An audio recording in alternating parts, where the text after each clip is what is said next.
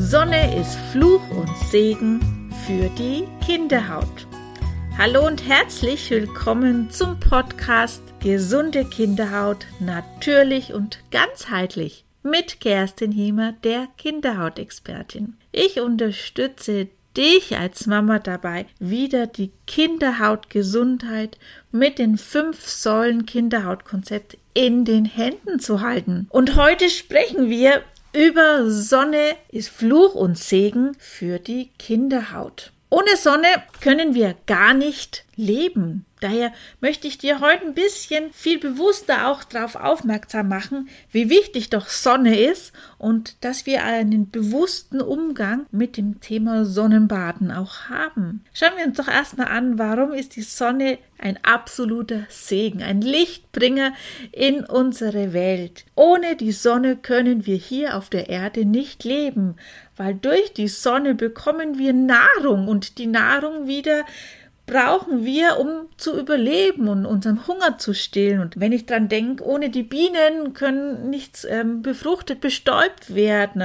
Also auch die Tiere brauchen das. Und das ist ja wirklich ein Kreislauf. Die Menschen, die Tiere, die Natur, die Pflanzen. Und wenn ich an das Obst und Gemüse denke, an die ganzen Blumen, die wir einfach in unserer tagtäglichen Ernährung benötigen. Also da ein ganz wichtiger ja ein Faktor, der uns nähert, die Sonne allein durch das Thema Ernährung. Aber die Sonne ist auch wichtig, dass wir unseren Tages-Nacht-Rhythmus auch mit haben, dass wir gut schlafen können, dass unser Melanin gebildet wird, um in den Schlaf zu kommen. Aber dass wir auch tagsüber fit und vital sind, dass unser Immunsystem stark ist, dass unser Stoffwechsel da ist. Dafür ist einfach dieser Tages-Nacht-Rhythmus unwahrscheinlich wichtig für uns Menschen. Aber auch für, ja, wenn ich an das Gänseblümchen denke, das hat auch einen Tages- und Nachtrhythmus. Ähm, tagsüber streckt es sein Köpfchen, seine Blätter empor in den Himmel und abends, wenn die Sonne untergeht,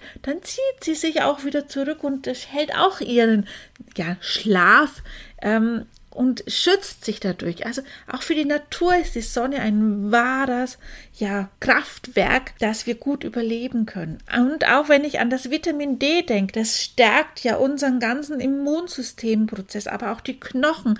Daher für die Kinder ist es auch ganz wichtig, dass wir immer wieder auch bewusst in die Sonne mitgehen, dass wir auch uns ähm, den Wachstum unserer Kinder hier gut mit unterstützen können. Ja, und dann kommen wir natürlich auch zu dem Fluch.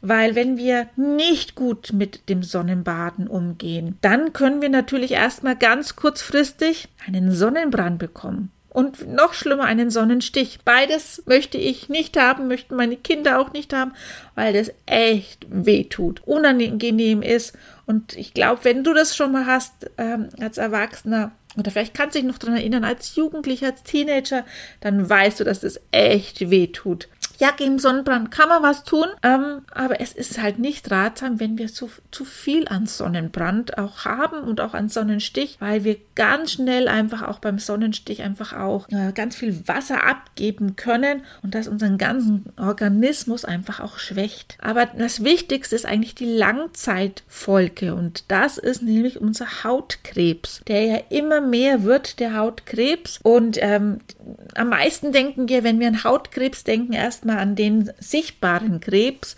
der oft sehr bräunlich oder schwarz ist. Aber es gibt einen Krebs und das ist der weiße Hautkrebs, den sieht man gar nicht. Dementsprechend merkt man das auch gar nicht. Und der ist sehr arg am Vormarsch und auch am Kommen immer mehr. Daher ist es wichtig, dass wir ganz bewusst mit der Sonne umgehen, dass wir ja zu ihr sagen, sie ist da, wir wissen, wie wir uns schützen können, dass wir auch bewusst rausgehen, dass wir gut uns versorgen mit der Sonnenkraft, dass wir aber keine Langzeitschäden bekommen. Erstmal auch keine Kurzzeitschäden und dann keine Langzeitschäden. Schauen wir uns doch mal die Sonne an, weil sie eine unwahrscheinliche Strahlkraft ja auch hat. Und gerade die Mittagssonne, das ist die Sonne, wo ich sage, da sollten wir auf keinen Fall rausgehen, weil wir die höchste Kraft haben, auch mit den UVA und UVB-Strahlen. Daher nicht in der Mittagssonne Sonnenbaden gehen. Morgens und abends ist immer die beste Zeit, wo wir wirklich rausgehen können mit unseren Kindern und ganz viel Sonne tanken können. Und ganz bewusst sollten wir uns machen, selbst im Schatten oder wenn Wolken da sind, hat es eine Strahlkraft bis zu 50 Prozent noch ist da. Also es kann, je nachdem, wie der Schatten ist oder wie die Wolken sind, es können von 100 Prozent bis zu 50 Prozent nur weniger ähm, an Sonnenstrahlen da sein, weil das gleich mal vorweg. Ja, wir können auch im Schatten einen Sonnenbrand haben. Wenn da bis zu 90 Prozent an Strahlenkraft hinkommt, können wir da auch einen Sonnenbrand und auch einen Sonnenstich bekommen. Daher ganz wichtig, da auch vorsichtig sein im Schatten oder auch wenn es bewölkt ist. Und das Gleiche ist, wenn wir im Wasser sind, gerade wenn warme Temperaturen sind, lieben das ja unsere Kinder zu planschen, äh, ob es im Schwimmbecken ist oder im kleinen Planschbecken ist oder wenn ihr am See oder auch am Meer seid und selbst bis zu einer Wassertiefe von 50 Zentimeter hat das Wasser noch eine Strahlenkraft bis zu 60 Prozent. Ja, 50 Zentimeter. Für unsere Teenager hört sich das gar nicht viel an. Die tauchen einfach mal weg. Und selbst da können wir auch uns einen Sonnenbrand einfangen. Daher 60 Prozent ist jede Menge. Daher auch hier ist es wichtig, dass wir uns da gut schützen. Dann noch ein ganz wichtiger Punkt, den man oftmals nicht auf dem Schirm hat, aber Wasser reflektiert die Sonnenstrahlen. Und auch, wenn wir jetzt mal in den Winter gehen, auch Schnee reflektiert. Daher hat die Sonne nicht nur die Strahlenkraft, sondern die Reflexion hat auch mal zusätzlich bis zu 50 Prozent, wo man mehr Strahlenkraft bekommt. Daher, wenn du mal mehr warst mit deinen Kindern und hast gemerkt, ui, warum sind wir denn jetzt auf einmal ganz schnell rot geworden? Dann hat es einfach diesen Grund, weil wir noch zusätzlich eine Portion Sonne mitbekommen durch die Reflexion des Wassers oder im Winter des Schnees. Ich bin ein großer Freund, Sonnenbaden eigentlich das ganze Jahr zu machen, weil wir können hier sehr, sehr gut schon vorbeugen, wenn wir ganz bewusst handeln. Und wir Erwachsenen haben einen großen Vorteil, wir haben einen Eigenschutz.